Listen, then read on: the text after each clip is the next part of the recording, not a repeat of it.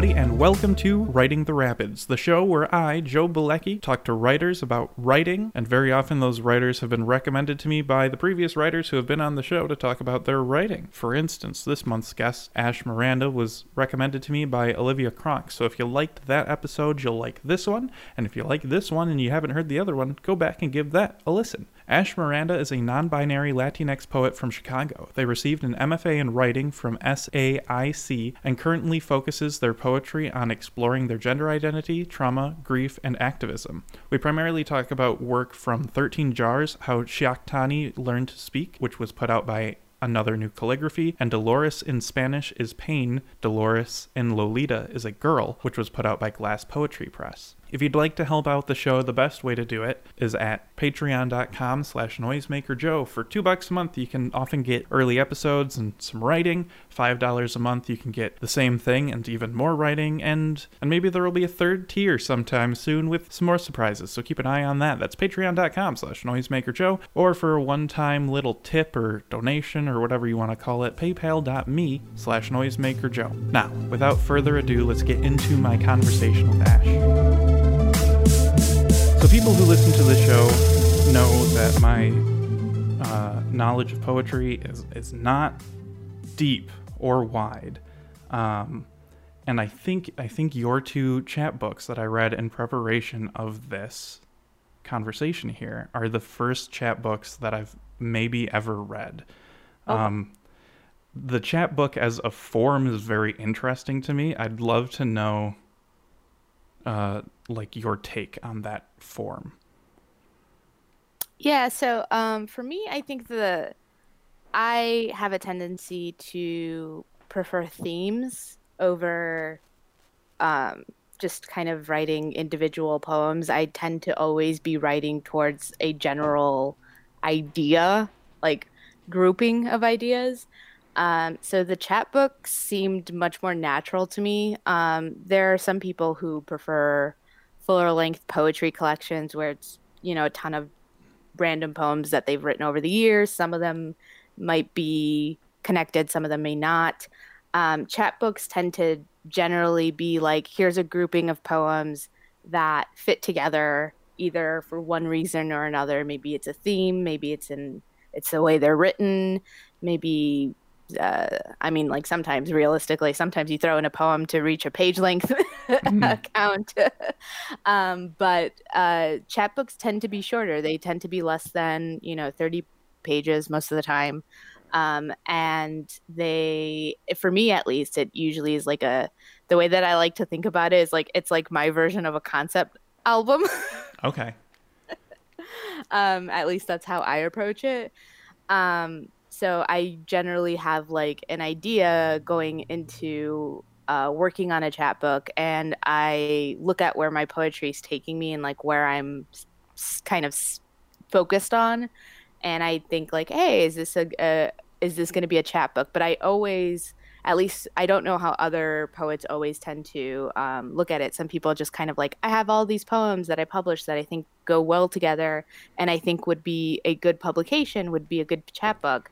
My general take on it is like, I have this idea, I have this like very loose discussion that I want to have with this chapbook, and I am using my poetry to further that discussion.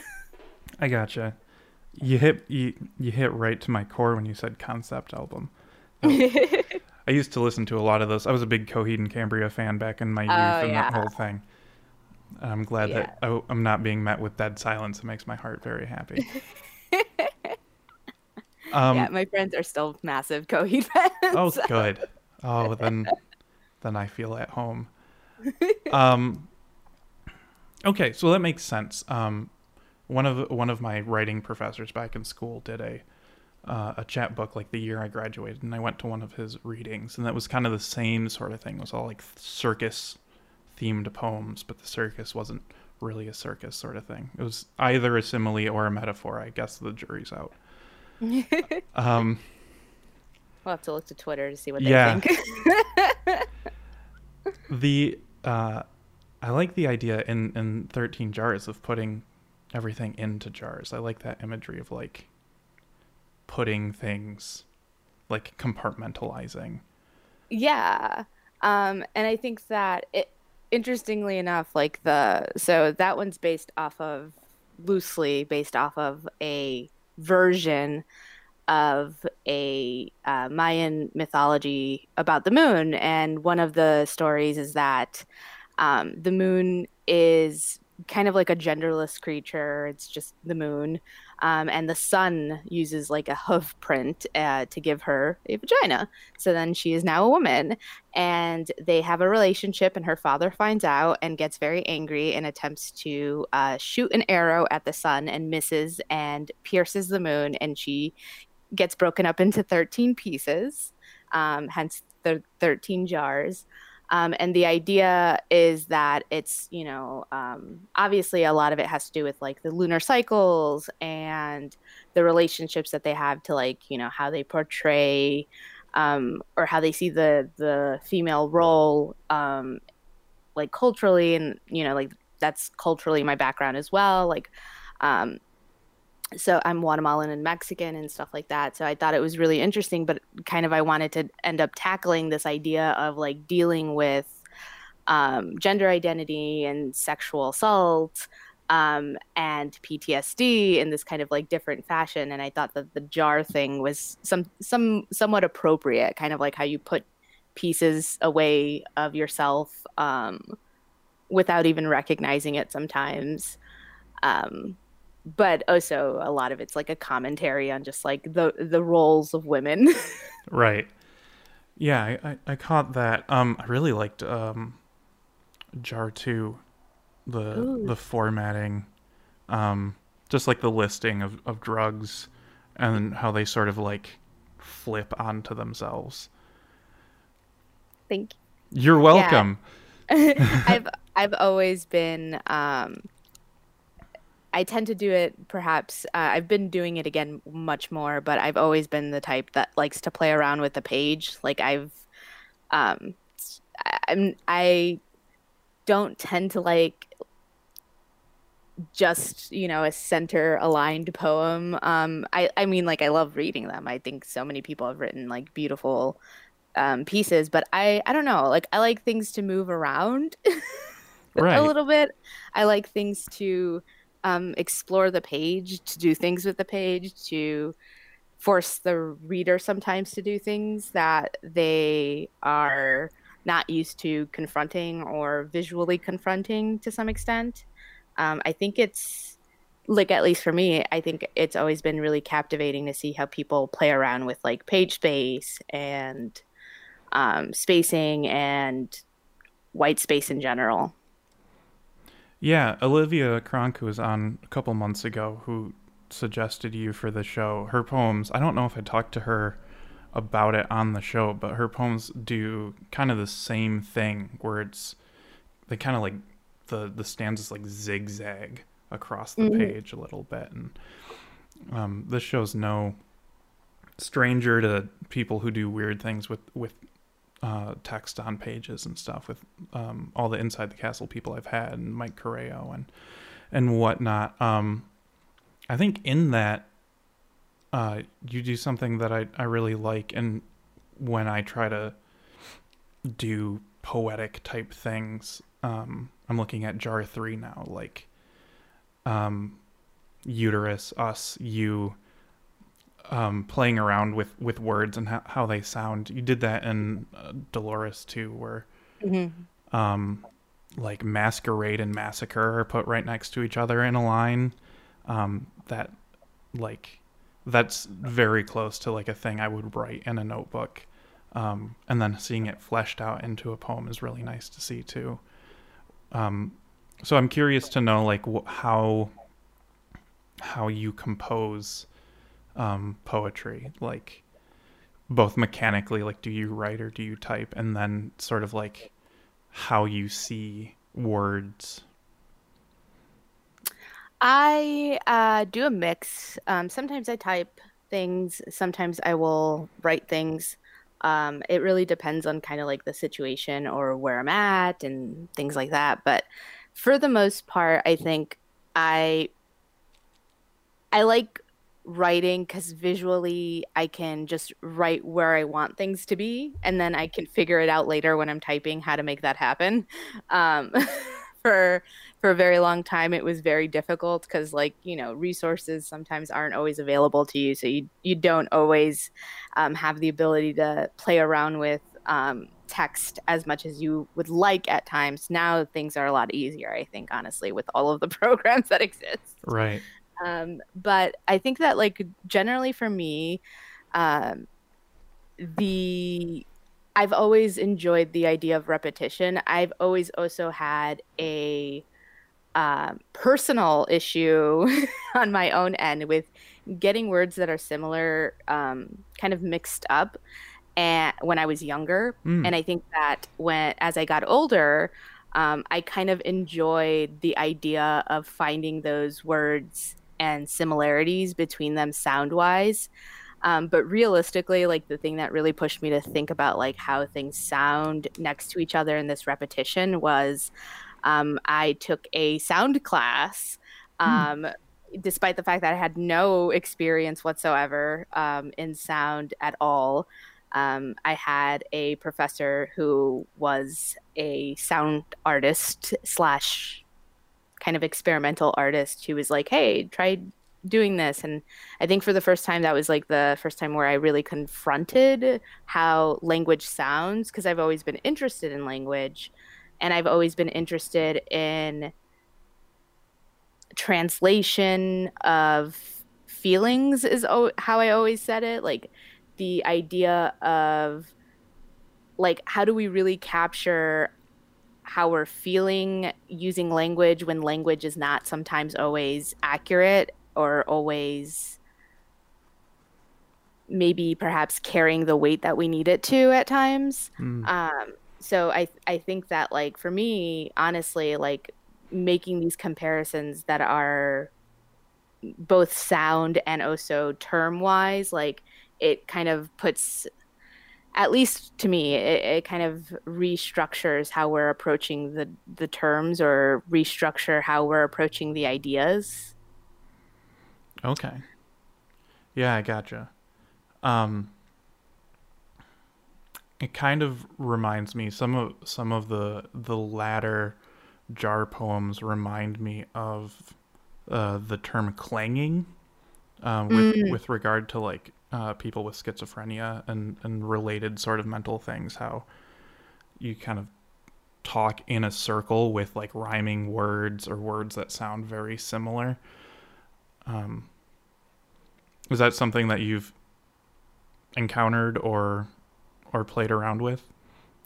Yeah, so I um so I I this is kind of like well known at least on my like social media profiles and stuff. But personally, for me, it's like I deal with PTSD, I deal with anxiety.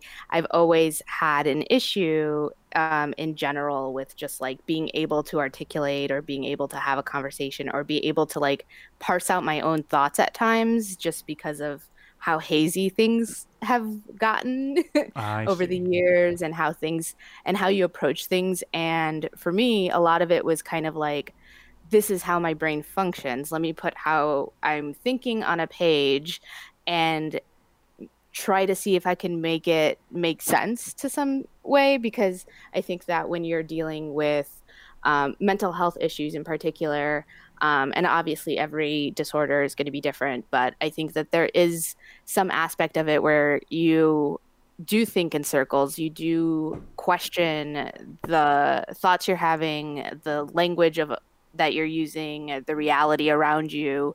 Obviously, for some people, much more extreme versions of it, but like with disassociation and things to that extent, um, those are things that I I can't almost not have influenced my work. Uh, for a long time, I tried to like separate the two because I was like, no, I don't want this stuff to be in my work. And then I realized that you can't really get rid no. of that stuff. Like you can't, um, you can't stop the natural progression of just how your brain operates. And so once I realized um, that I had a tendency of doing that, and I also I, I just love also alliteration too. Like I like the the way things look visually and sound next to each other. but it does kind of help with that like repetition and almost cyclical feeling of experiences, language, kind of everything. Um, and I do try to mimic that to the best of my ability um, in my own work. Yeah. Okay. I think I think we're we're on the same page there. I think um, I remember reading something somewhere the other day where a person was saying like how often does somebody write the way you actually see the world? And i, I think that's sort of similar to, to what you're getting at there. And i don't know i feel like that works um, with the way that you format the text too that like um, having things bounce around both sound wise um, and on the page and and or in your mouth if you're reading out loud too. Uh, I don't read poetry out loud as much as I used to. I remember back when I was in college, like every poem that I had to read for one of my writing classes, I'd try to read it out loud once or at least kind of like whisper it under my breath if I were in public. but yeah, I like that. And and just the kind of the idea that like your blank verse poetry that's kind of the the rote way of doing things, like not rhyming, um, but still allowing the joy of playing with the way language sounds enter into your poetry is something that I admire and want to see more of. Um, yeah. Yeah, no, I, I, I always at least feel like, like, kind of jumping off that idea of not you know always seeing people write what they are thinking um, i i tend to kind of go just like if it doesn't make sense um, that's okay because i can go back and edit it into something but i tend to try to stay true to like how my thought process is because i think that when you are trying to especially since i am like concept driven when i'm trying to like it usually there's there's like something I'm trying to tackle with each piece that I'm working on like with um, 13 jars in particular I was trying to tackle all of this um, imagery around like you know essentially sexual assault that was really really not being discussed um, and kind of like play around and figure out what how I felt about it and figure out also like how it was influencing um, the way that we talk, the way that we interact, and I, it was like right. I think I finished my manuscript um, probably like a year before the Me Too movement hit. Oh. Uh, so it was it was one of those things where it's like, oh, see, like I'm not the only one who wants to talk about these things. Right. Um, I'm it, like I don't feel as um, uh, kind of uh, trap but i think like uh, a big primary motivator tends to be like i don't have the terminology to uh, deal with this so i need to figure out how to create something that can explain it or capture the idea to some extent um, or confront at least you know how i'm feeling um, like with Dolores, like I went in like knowing full well that I was just like upset in general about like the concept of um, you know, the internet version of the Lolita and stuff and how that became very, very popular to some extent. Like you would see stores like online stores that are like mostly targeted towards young adults um, or you know like early 20s things like that. When i started writing that that was kind of like the the big thing where they they would often use the lolita idea as being like oh yeah very sexual very like you want to be like innocent and coy but still like a sexual being. And it was kind of butting up against this idea of like that um like that soft uh kind of aesthetic like you know, really pastelly type of thing that was starting to get popular. Um, but also with like this kind of like hidden edge to it. And so when I saw like the rise of that, and then also like songs that were referencing it, because I have a reference to like Lana Del Rey, Mhm. which a lot of people always think is like a dig at her, like, and it's like not oh, it's not necessarily a dig. It's just hey, she has this song that does this exact thing that I'm, you know, talking about. Um, and for me, it was like, what, like, how does, like, I was trying to find a way to like tackle this idea of like this pop cultural, um, icon essentially that is Lolita because of a novel about a you know 12 year old girl who gets who is being you know stalked by a pedophile how did it turn into um let's mass produce this let's mass market this like you want to be this thing um and so for me it was very much like oh yeah i i, I don't have i don't know how to kind of have this conversation in a more um social setting so i'll have it in my poetry Yeah. I like that a lot. That you said earlier that you didn't have the terminology for it. And I think that that's something that a lot of people suffer from. I feel like a lot of bad takes on the internet um, are people who, who maybe mean well but don't have the terminology. oh And yeah Exploring it in art where you edit it first, hopefully, a little Yes. bit, and are having other people look at it and have time to sit with it to sort of just, you know, get the raw emotion out of there. Uh, is is a really fantastic idea. The Lolita thing too is interesting. I it took me a long time to buy the book because the copy I kept seeing was the one where the cover art was like a photograph of very clearly a little girl's mouth, like the corner of it. Uh, and I remember watching a YouTube video about Nabokov a while back where he, like, the original printing of the book, the first edition, is like ugly olive green. And there's no art or, on it or anything. It's just like a gross green book. And he wanted the book itself to, like, not look appealing at all, right? Because you know, the, the book isn't about things that are appealing. Uh, Yeah. And so, whoops, that that didn't really go. Artist intent didn't really get uh, followed up there. Yeah, and I, and there's been kind of like a lot of different reasons for that because I I know that you know Nabokov himself saw you know his own protagonist as being monstrous. Like he's like this is not a good dude, Right. You know? And he and he often grappled with the the I guess like the ramifications of having written a character like that and the you know impact the novel had as well um but honestly i think the thing that really pushed it over the edge was kubrick's lolita uh, which I have not seen.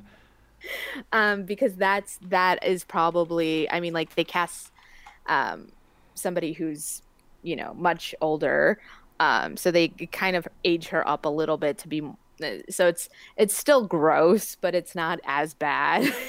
Like you it's all bad but I, I guess like the the idea behind it is is that if we age her up it's not as horrifying so people will find this appealing.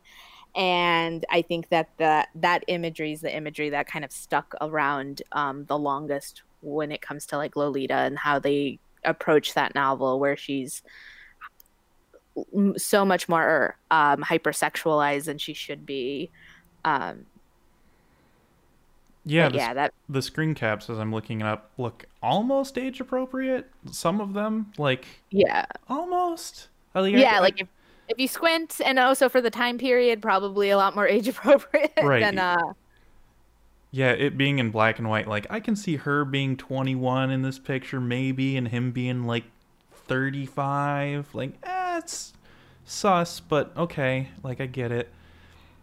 Um, and this this Lolita uh, reminds me of a tweet that you uh, made just before uh, we started our call about Elliot Page and Hard Candy, and I found watching Hard Candy was was a really tough movie for me to watch too um, kind of before it goes off the rails. But um, yeah, the the Lolita obsession and, and retellings is something that I guess once you start to think about how many there are, there's quite a lot. Oh yeah, and there was like even a few other things that um I ended up sticking just to the Lolita thing, but there was like a few other things that I was like kind of playing around with. Like there's the Oingo Boingo song, like Little Girls. Um, oh, I'm not familiar with with that. Um, it it is um, basically the lyrics are um, that I like little girls. oh. Ooh. yeah. Um, so and like the uh I, I it's it's so um like it was one of those songs that like I, I remember I was gonna like play around with it to utilize it in some way and I was just kind of like now this the song is like way too creepy for me to Can't like even it. yeah like I can't with um even though it's not like I I, I don't dislike Oingo Boingo as weird as it is, I've always been into kind of like their their weirdness, but that might just be because it's a it's Danny Elfman's uh like Danny Elfman works on it, and then mm-hmm. also his brother.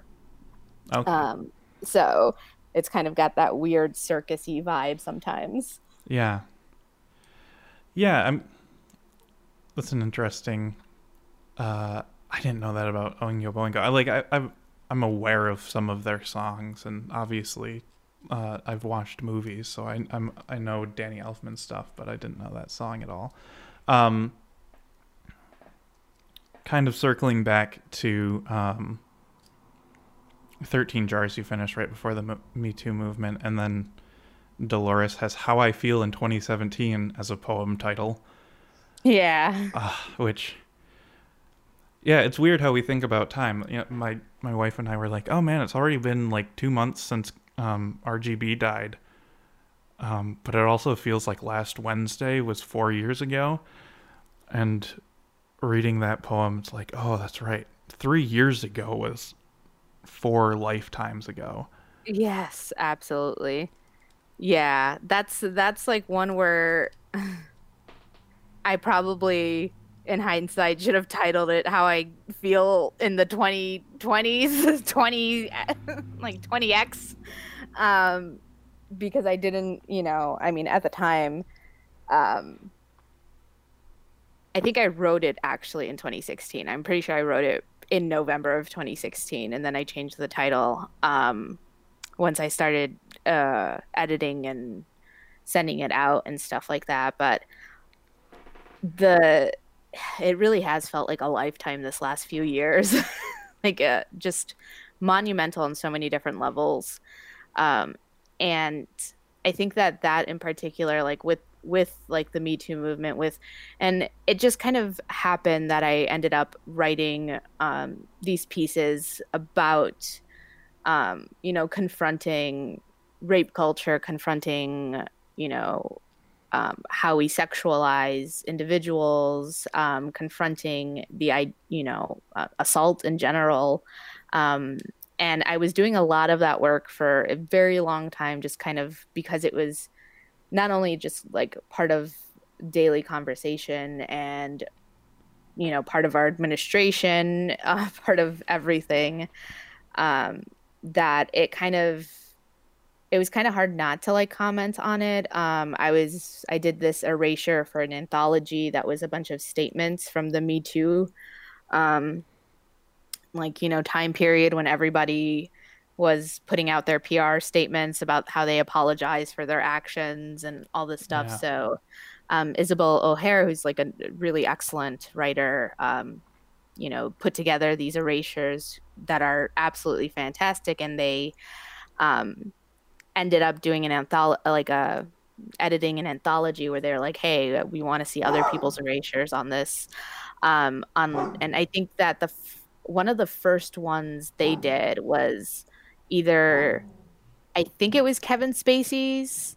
It was either, uh, I think it was Kevin Spacey's apology, mm. um, and then they did Louis C.K. and then a bunch of other like prominent uh, figures like PR statements, like erasures that were kind of highlighting um, what they weren't saying. Like it, it, was interesting, and I ended up doing one for Brand New because Brand New, um, yeah, still one of my favorite bands. As hard as it is to kind of deal with um, what occurred, but like the information about him, um, you know, grooming an underage girl and all of that and then he basically came out and admitted all of it and i remember just being really frustrated at that and because you know that was a band that i always turned to when i was having difficulties and then to know that this was you know a person who was taking advantage of others and hurting others was difficult. So i i did an erasure for that and i um it was in the anthology which is a beautiful anthology. If um it's full color it's amazing like so many different artists are in it that did so much great work. Um, but i think that that was something that was like on everyone's mind everyone was talking about it you couldn't escape it and for a very long time i kind of thought like well that's the majority of what my writing is kind of focused on um, and then things took a quick turn for me um, personally and so now most of my writing is in a different direction completely.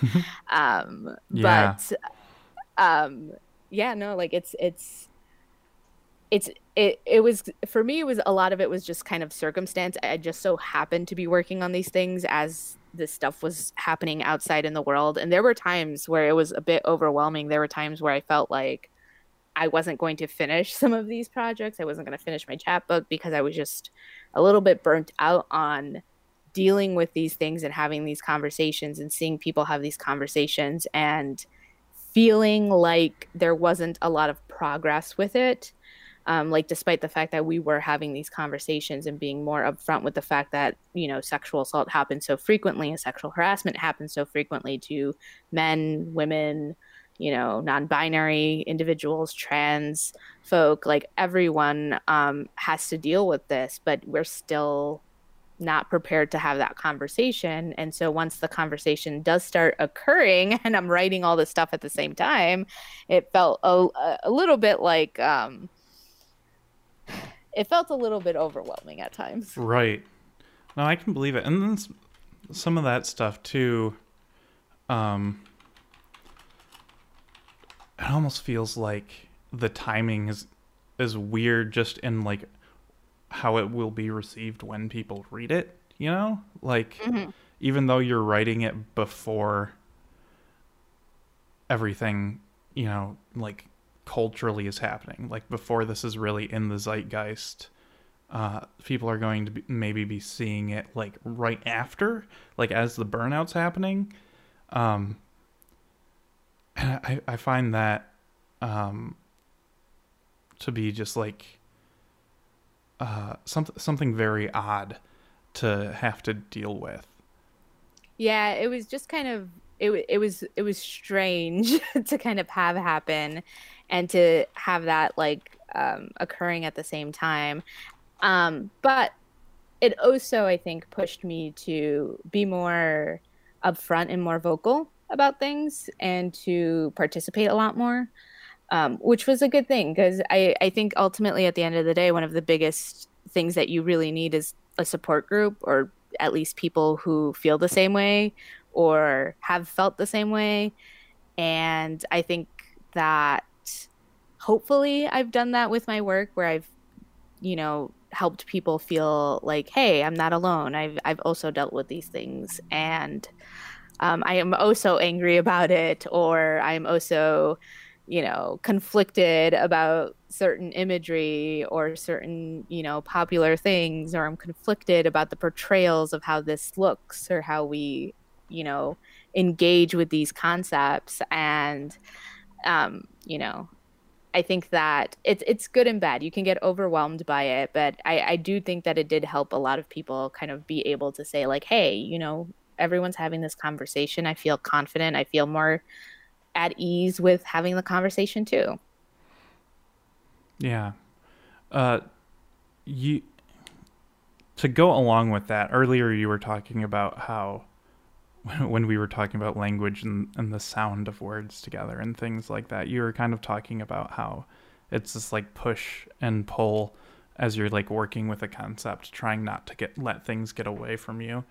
Um, and kind of keeping that in mind with what we were talking about, I'm interested in what your editing process is like.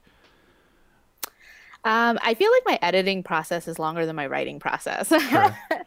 um, I always, I, I, I know a lot of people probably say that. Um, generally, my editing process um, is I I I am the kind of person that needs to like physically have something on page. I need to be able to like lay things out, mm. figure out what works together, figure out like what my words, what my language is doing. Um, but my editing process tends to be more of a culling process for me. Like what is unnecessary? What what do I not need? What have I done too much of? What um like you know what realistically is just too much or too off base. Um, sometimes it's just like like I'll edit a poem and I'll be like, I like this, I like this, I like this. I don't, I hate this entire line. I hate this word. I hate like mm. I, I I need to figure out a better way to either approach this idea, a better way to phrase it. Maybe I need to take it out completely. Maybe I need to just put the poem away. Um, but generally, with editing, I tend to be honestly, I'm just looking for for things to be a little bit more coherent with one another especially when i'm editing a chapbook when i'm editing a chapbook my my intent especially since i'm thinking like concept album mm-hmm. um my my intent is like do these things um work together? Are these things actually cohesive? Is it getting my message across? Is it focusing on these core ideas that I'm, you know, trying to tackle. Um, with 13 jars, it was both like a retelling of, you know, this Mayan myth, but also a confrontation of, you know, gender roles, a confrontation of how we approach um, or how we uh, kind of you like what kind of language we utilize around assault versus uh, consent. Um, and then also just uh, a lot of imagery regarding you know um, some things that are are very culture specific at times but i wanted to make sure that it was still accessible um, to anyone who was reading it. So just making sure that it you know made sense for what it was there there are lots of poems that got cut out from that one um, some of them that have been published where it was just like no it's not fitting with the the style. Like I had this one poem called um, uh, Shiak uh, Tani goes uh, to speak to the sun, and it's this poem about like a conversation um, that she has with the sun um, about the concept of value and property. Um, and it was a poem that I had published uh, by White Stag, you know, magazine, and it was originally in my manuscript. And after reading my manuscript and looking at all the parts and thinking about how the jars operated, because for me, um, I went into it thinking like, okay, each jar has a point to it, almost like each jar's tackling an idea to some extent. Um, like you know, the jar two's uh, dealing with like the medications. These are all medications that have to do with either hormone related medications or medications that are um, for pregnant women, things like that. Um, and then also mixed in there are a few mental, you know, related uh, mm-hmm. medications and stuff like that. So you get kind of like a gambit. Um, and that was like a, a decision that I made. And then when I was kind of re looking at this poem that I had written and had published, I was like, this poem is not going to work. It's not consent. Like, even though it is about the topic, it is the characters that I'm using, it is something that was part of the process. It doesn't work with what I'm doing now. So I have to just eject it. And I didn't I didn't really think too hard about like, oh, I need to replace it with something equivalent because I was like, well, no, it just doesn't fit because the things that I need to be in the chapbook and the language that I'm using are it's doing what it needs to do. So I don't need to replace it. I just need to be okay with the fact that it's not necessary anymore. It was a stepping stone to the ideas that I had. Um, and it definitely was an important aspect because I kept returning to this, you know, concept, this this particular myth um, or iteration of the myth. Um, and so I think that for me, the editing process is a lot of just being aware of what my work is trying to do. And like, I wish it was like an easy answer. Like, when people ask me, like, oh, yeah, like, how do you edit? And it's like, honestly, you have to figure out what works for yourself. right. Yeah, like, ab- absolutely. And, and, Go ahead. And you have to be critical of your work. You have to see and and look at like what works and what doesn't work. There are poems in, um, you know, both my chapbooks that originally were in like the first round. Um, I remember before Dolores got published, um, I had the order completely different of the poems. Not like completely different, but I had a lot of differences. And I remember reaching out to one of my really uh, my best friend, um, who's also a poet, Rin, and I was like, "Hey, help me figure out like." Tell me what you think of this, um, which uh, again is absolutely probably a poet's best friend is always going to be somebody else who's willing to look at your work and give you like legitimate feedback and be honest about what you're doing. And she was just like i don't think these poems work next to each other. Like what about this arrangement? Um, and honest that was the arrangement that i ended up going with because i was like absolutely you're right. There was like some things i was like no i want these particular poems together or i want this to particularly be here but for the most part i i thought you know like oh yeah you're right. And i wanted to i was going to start off um, my chapbook with a different poem. And then i realized that i wanted something that was a lot more intense up front. Yeah. like hey we're we're getting into this shit like right now. There's there's there there there's no warning signs there is no nothing. We're just going to jump right into it. And um, i realized that it worked better for just what i was focusing on. So um, at least in Dolores. That's why I like my first poem there with Nymphette. Um, that was not originally my first poem in the chapbook, um, which ended up being really crazy because my, my like a lot of people were like, well, like it makes sense that it's your the first poem. Right. It's like you're defining the whole concept, you're defining the whole problem. um, but sometimes you don't see that when you're writing it. You you get tunnel vision a lot. yeah. Yeah, that's amazing that that wasn't um, because it feels so much like a thesis of of a poem. Uh, the other thing I found, one of the things I found very fascinating is that um, the poems without titles on the poems themselves, but are in brackets in the contents, is mm-hmm. something I've never seen before. Um, yeah, so that's uh, generally speaking, a lot of people will just put untitled. right. um, for their poems. Um, for me, I see. I've never been a big fan of like titling things. Mm. I. I um, if I title something, it means I I had a title in mind when I wrote it. Um, if I don't title something, it's because I usually think I, you know, it doesn't need a title. I am not, and I one time I had a professor that said, if you think that it doesn't need a title, then fuck the title. Hmm. um, and that honestly, that was like the best advice that I was given. So um, I wanted to still have like an indication of what the poem was. So I started doing that um, when I was submitting poems, where it was like, all right, I have this one poem, but it's not untitled because it isn't untitled, but it's also not titled.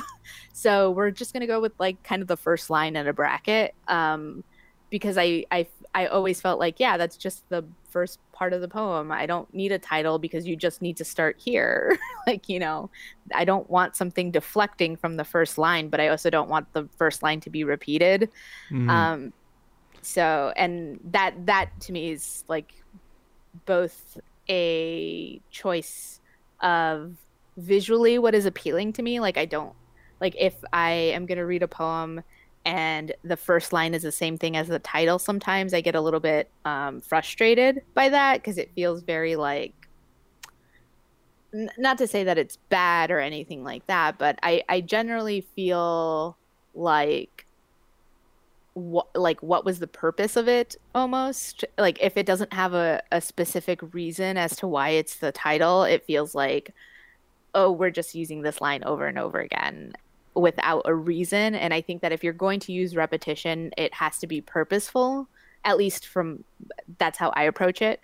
um, because repetition is very purposeful when I do it. Like I there I I do it intentionally and I have a reason for it. But yeah, like I if I don't have a title for a poem, I'm okay with not having a title for a poem. I don't need to, you know, try to struggle late into the night thinking of a really good poem title. Um, because generally speaking, it it it doesn't do it for me. It's not it's not a thing that that I worry too much about. I gotcha. Yeah, I briefly briefly felt a little foolish as I was going through, and I was like, "Oh yeah, the bracketed thing is just part of the first line, or or the first line entirely." Oh yeah, that makes sense. Um, but yeah, I'd like that. I I also like the the Lolita part uh, too. Just the three prose poems, um, just in succession. Because sometimes you'll you'll get the poetry book that has like numbered poems, um, that feel like they shouldn't be numbered together. Mhm. Um, I yeah, I like the segmenting of of the name. Yeah, I just I didn't I have never been I like occasionally I do it, but I, I've never been a fan of like numbering poems. I kind of figure like if something fits conceptually with it, I will just find a way to kind of conceptually make it work together. Like I have a series of poems that I I, I call my mental sphere poems because I use a lot of language that um, references this concept of like this other w- almost like this other dimension so i'm like they're all categorized in this way even though they might not all be about the same thing or about the same um, ideas but like they are about like this other you know mental state that you can be in so i've called it the mental sphere and Hmm. that's probably going to be like a title one day for i've I, I definitely have some poems that are published like if um, people have read some of my older poems they'll notice that i, I tend to have um, I have this one poem called "Ticket to the Mental Sphere," Hmm. and um, so like when I kind of generally, if I'm like, oh yeah, these things just go together, I will just, I won't say like, oh, part two, or not always. Like once in a while, I'll do it, but, um, um, or I won't number them. I'll just be like, all right, they're conceptually going to be titled similarly because they are conceptually similar. I gotcha. Um. Oh, the other thing. This this is like apropos of nothing. Uh, but I I saw you you have the poem Aries Sun Scorpio Moon, and as a person who who doesn't know anything about astrology aside from the fact that I am a Libra, I guess I guess I'm like three other things too. Um, I I find it fascinating how relatively quickly, uh, astrology has re-entered the the collective consciousness, and Yeah. I, I I have access to you who has a poem that is an astrology reference, so I, I would like to hear your um, take as to why that might be. So for me, interestingly enough, I actually uh, I'm not a big believer in it. Right. I, I I don't um I'm not like the kind of person that thinks that, you know, um all of those aspects dictate my entire life and personality. Um and that I need to find people with similar signs or appropriate, you know, signs to interact with and things like that. But I do have an interest in it and I and I do think it's very very intriguing how we kind of dictate these categories for ourselves personality wise and I honestly think that the rise of it is more of a need to find perhaps from the generations like because I feel like it's a very like millennial type of thing. Mhm.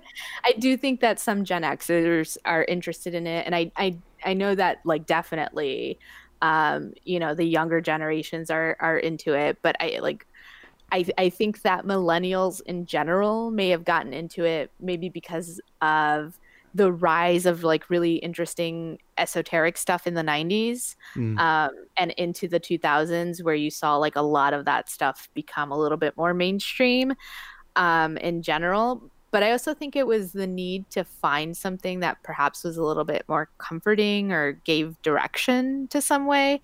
Because, like, I wrote that poem in particular. Um, the idea behind it is that I'm an Aries sun, so that's like the birth month aspect, and um, my moon sign, which is like has to do with like the time that you're born and all this other stuff. hmm.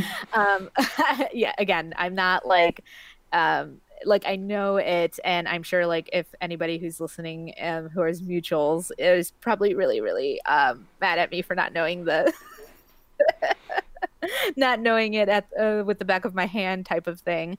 Um, I would say that um, like it, it's they're both fire signs. The idea is that like that's your other sign, and then you have like a third sign, and then you can potentially have like another you know set of signs and i i would say that i'm like half into it like i enjoy it but i don't um it doesn't like dictate things for me but i wrote that poem particular because um, the idea behind it was personality wise um, theoretically i should be a very outgoing very um, boisterous individual and i am not that kind of person. Um, but i am not that kind of person for a very like set reasons like for, because of experience mostly. Mm. um, because i think that if you get to know me i am a pretty boisterous person. I'm pretty opinionated. I'm pretty talkative and things to that um, extent but i think that on a surface level and on an experience um, like on a day-to-day level like i'm not that kind of person um, in general. And i thought that it was very interesting that like a lot of people are like oh yeah these are your signs. You're this type of person. And it's like i kind of am that kind of person but i'm not that kind of person. And i wonder if like it was kind of like my way of grappling with this idea of identity of like how people perceive me because it's like am i the person that i am because of you know, arbitrary things or am I the person that I am because of the experiences that I've had? And then there's this other level of how much has trauma changed who I'm supposed to be to yeah. some extent. Um, and how I'm meant to function and how you'll you never get to really know that um, because you never really fully escape that. You never really fully like you can um, heal. You can definitely confront it. You can definitely um, learn to live with those things but i think that it fundamentally just changes who you are as a person. So for me that particular poem was like here are what people kind of expect of me. At the same time i'm kind of dealing with and confronting this idea where it's like i'm not as fierce as i would like to be because of the traumas that I've experienced. Hmm. Um, so I like that was kind of my approach when I was writing it. But I think that a lot of people are because I wrote another poem recently um, that's referencing again that and then tarot, which is another thing that's like kind of made a comeback. Yeah. Um, a lot of a lot of people are into it, and again, I think it's it's a way to find you know some some peace and direction in a directionless time. Um, and after I lost my partner, um, I, you know, which is very typical of people grieving, you know, scrambling to find something that's going to give them an answer. right. Um, and I pretty much went through just about everything during a short period of time. Like, I was like, maybe, maybe I'll start reading cards. Like, maybe I'll do tarot. Maybe I will like maybe that will like i got some readings done even though i wasn't really fully convinced of it um, i got really into um, astrology for like a, a, a, about a month um, went back to like my religious roots um, left that again brief um, so i've kind of been all over the place as i've um, been experiencing and dealing with my grief and one of the poems that I recently wrote was like, I don't believe in any of these things. However, I really enjoy the idea of something seeming like it does have the answer. Mm-hmm. like it like it does um like there is a, a purpose or a reason or a rationale or a logic to to sometimes the illogical um and even though I'm not fully embedded in that, um, I think that's where a lot of people tend to be. I think that the last few years have been tumultuous for a lot of people. So it seems, um, it seems almost kind of natural that that would be a thing. And I think that it is also probably a a group of individuals who are probably much more open to different people's backgrounds and experiences um, in a way that sometimes religion isn't always. Um, so maybe that's why it's kind of had its its rise. Like you know, I know that there are certainly people who really, really do believe in it and really do trust it and are very spiritually evolved involved in it. And I I don't want to like discredit them by any means, but I've I've always been. Um, I always say like I'm a practicing agnostic. I'm spe- I'm pretty skeptical of a lot of things um, but I'm I'm willing to give most things a shot. sure. Yeah. The one of the things that popped into my mind right after I finished asking the question was I wanted to look into it more one time, but I was looking at the charts and it seemed like too much math. And I think that, you know, looking for structure in a structureless time, uh, those things kind of tie together. And I, I actually have a tarot card app on my phone and every once in a while i'll do like the daily card thing. And i i like the idea of like applied randomness that you can take pull something out of the chaotic system you know the time and date of your birth um, and then form meaning around it based on like a set of rules that somebody else made uh, so like i get why people are into it but i also find it uh, interesting that that's the thing that we're into.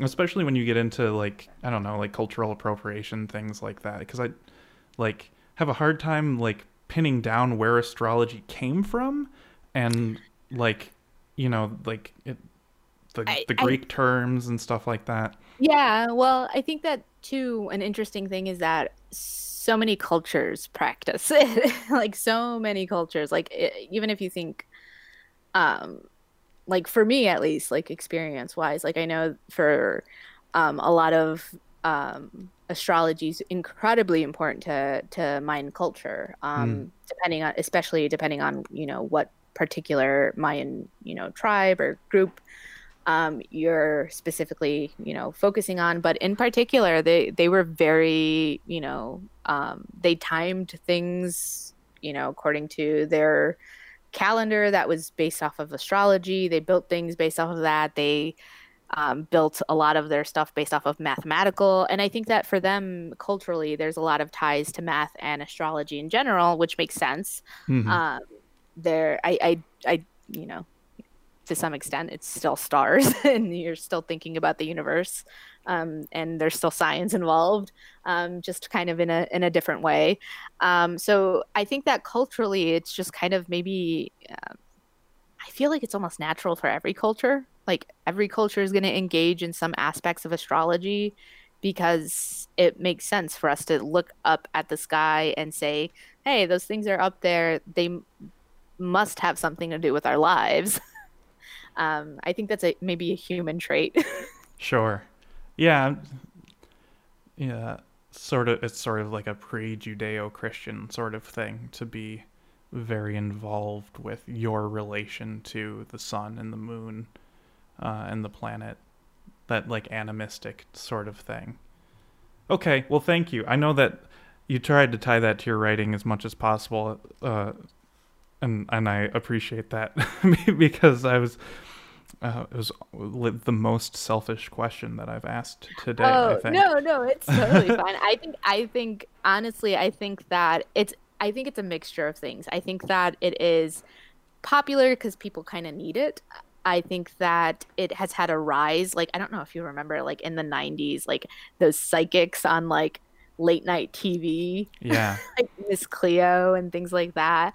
And I think that um, kind of made it like uh, I mean we've always kind of had that like um, aspect of our culture, especially in American culture, um, the slightly esoteric aspects. Um, and I think that another aspect of it is that it was, I think it just became marketable. Sure. I think that it became, um, I think like you know the term aesthetic as like a, a not like as in like looking actually at aesthetics, but aesthetic as in like your brand, your your image, your visuals, your who you are as a person, um, identity aspects. I think that um, a lot of that really is tied up in our consumerism and i think that a lot of people were able to kind of brand astrology as being like hey intellectual but like emotional but sensitive but critical kind of thing. And they were able to kind of um, jump off of that and turn that into like this kind of like millennial branding that exists. Um, and i think honestly um, probably why it got so popular too is like social media because it's so easy to share these ideas and to make memes out of them and to be like oh yeah that trait does fit me um, kind of like uh, without even questioning like you know the the fact that a lot of the language tends to be vague. Like i also have like a, a t- the tarot. I don't know if it's the if you have the the same one but i have the labyrinthos i think it is. Um, uh, uh, Mine tarot... is Golden Thread. Oh, uh, oh, it's the same company. Okay. Um, yeah. So, um, I, it is the same company, and I, I do like sometimes like open it and be like, you know, checking, um, or like uh, pulling cards digitally, and I'll be like, wow, this is like spot on. This is very like bizarre and strange. And then there are other times where I open it and I'm like, this is so generic. It could apply to anybody. right like I'm just reading into it because I want to read into it. Um, but yeah, I don't know. Like honestly, I, I think it's like the the profit aspect that it became kind of, you know, just a part of like the the capitalistic machine. Part of me also wants to blame like Gwyneth Paltrow. oh, yeah. I you know, she can I think that uh, she can be our scapegoat. She can be this generation scapegoat. Yeah, definitely. Um, somebody who has taken a lot of that kind of. Um, I think the things that are meant to be self reflections and have turned them into like very, very expensive, over the top gestures. yeah. Which yeah, something something there's something there. There's something there about the internal that should be internal being made as external as possible. There's something there. Yeah. I don't know what it is yet. I'm going to write a book and that'll be that'll be the book. okay, we we are near a, an hour. Oh, my dog heard me say okay excitedly and now he's ready to go. he's ready to party. Um, we are nearing an hour. This is the time where I, I let you um, do uh, any sort of plugging that you want to do and or calls to action, uh, manifestoing, or just saying I have a poem out in this magazine. Go check it out. Uh, the floor is yours for that. All right, that's cool. Um, uh, unfortunately, I don't have a manifesto prepared. um, but for most people who would like to be uh, look at my work, um, currently focused mostly on grief and uh, trauma. Um, recently had a mini chapbook come out that's about religious trauma, which is you know a whole other gambit. Um, and I have a few poems coming out. Most of my poems have been about um, dealing with the loss of my partner. Um, and I'm currently kind of like navigating how to deal with grief and language around grief. Um, been looking at a lot of interesting um, documents, especially like grief etiquette stuff um, that I have a lot of issues with. So, if anything, uh, people are going to see me rant quite a lot about the language that we use around grief and the terms that we, um, or the expectations, um, or what I like to call performative grief, like the idea that we have to constantly be performing our grief or constantly have our grief look in a certain way. Um, and also the idea of like performing um, moving on to some extent and how that's supposed to look at like so um, if people follow me or read any of my upcoming works you're going to see quite a lot of me tackling those particular ideas um, since that is currently on my mind. Um, and then also in general um, want to remind people that um, it's still important to help and donate and um, do what you can to help marginalized groups right now. Um, even though we're having a transition, and you know, there are lots of people have mixed feelings about things, but please make sure that you are helping, you know, out who you can when you can, being kind, and wear a mask. Please, I work in an ER. wear a mask. that's that's probably the biggest uh, platform I could uh, be on. But um, I do have some work coming out from another new calligraphy who also published um, 13 Jars. I'm going to be in their um, uh, Impossible Task uh, journals. Um, and then I have a few other things coming up soon, um, which is further out in the year. So I'm not going to get too ahead of myself. Um, but um, if people want to follow me on Twitter to see what I'm working on, I would be really glad to have anybody who wants to put up with me.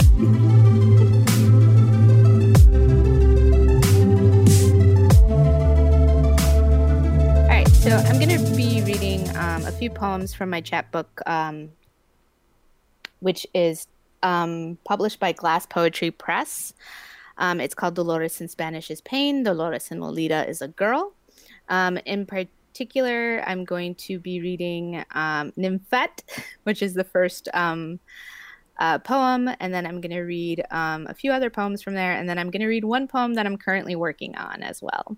Um, so it's an unpublished poem, but hopefully in the future it will be published. So, all right, this is Nymphet. Nymphet, defined as child, infant fetus, non existent, nymphets, wear gloss all over their decomposing bodies. Nymphet, sing morning songs, gasp of air, the soul leaving the body, the body leaving the girl. Nymphet, wearing flower crowns, the ones that decorate funeral homes. Nymphets, defined as suicide, sex crimes, special victims unit, where Stabler and Benson can checklist, phone it in, sympathy, and act through tears. Nymphets are fictional but the girls are still violent victims wading through their floral pr- processions. This is a poem called Message. Hello, I want to harass your mind space. He wants. He wants me. He wants me to forgive. When you tell a boy a secret, you'll hope he'll tuck it in a tooth, hang it on his heartstring, be a warmth. But boys fuck secrets. They take it and whip you with it. Hey, Nymphet, I know you don't know very well. Let me slip salacious piercing wails into your mind space. You don't know. You can't know. And boys take solace in your disability of no and want you to forgive when they misplace your secrets and to take your words and fondle whatever space is left in between you and him until you say enough. I said enough. And I said, no. All right. Um, this is a poem that's untitled, but um, the first line is called The Phone Rings. So, The phone rings. Uterus calling. Have you heard the news? On the streets, we're writhing in riots. The phone rings. Miss, vacancy in your uterus is a sign of malcontent or miscommunication. The phone rings misunderstandings of what the famine of femininity means. You're an Aries, fire tongue, willed and wistful, fucking fruitful, fucking famished. The phone rings. I'm staring at this tattered moon you call self in the sky and wishing angst or violence in your mouth. Is it ringing in your ears yet? Tinnitus is a symptom of derelict actions. Your uterus is rebelling. Will you fill it? The phone rings. You're an Aries, an Orpheus, an orphan, an empty and unmentioned hysterectomy, silence slit across your wrists, bleeding only phantom dances. If not now, when Ram? I disconnect the phone. Um, so this is a poem um, that is not in my chapbook, um, but it is called "The First Transgression," and it is a older poem of mine, um, and it is a reference to Paradise Lost. So thought it would be nice to read. So, the first transgression Hail horrors, hail world. Receive thy new possessor. And so God made Eve. Who does the speaking? Eve does the murmuring. What I was, whence thither brought, and how? What good to him is she like that? Flesh, flesh, flesh. It started with another sky. Who does the looking? Eve does the glimpsing. I looked, mine eyes, I looked. A voice spoke, flesh and flesh and flesh. Follow me, and you he shall enjoy. Who does the speaking? Eve does the listening. If I turn some worse way, his wrath may find to my destruction. Him to enjoy. His flesh, his bones, a hand seized mine. I yield. I yielded. Yield. What can be worse than to dwell here? Here, where pain of unextinguishable fires travails me without hope of end? Who does the looking? Eve with eyes of meek surrender. He in delight of her submissive charms. When in danger, it's natural to yield. And then it happens again. Eve in suspicion sleeps and wisdom wakes. Night. Past nights I have dreamed, have nightmared. Who does the dreaming? Eve does the sleeping. Here, words make gods of men and men of gods. For gods of body functions submit to men. IG, the parts where, of the brain where memory, emotion, and thinking are processed. Such nights have passed, a nightmare of men and gods, from the desire of God, men, and Eve to escape similar situations of men God. Eve, the image, is best. Um, and then the last poems I'm going to read are actually poems that have been published recently. um, and they are about grief. Um, they're about my partner who I lost. Um, so, um, one of them in particular is about um, hoarders. Both of us had to deal with a family member who was a hoarder. So, every time you watch Hoarders, you become infuriated.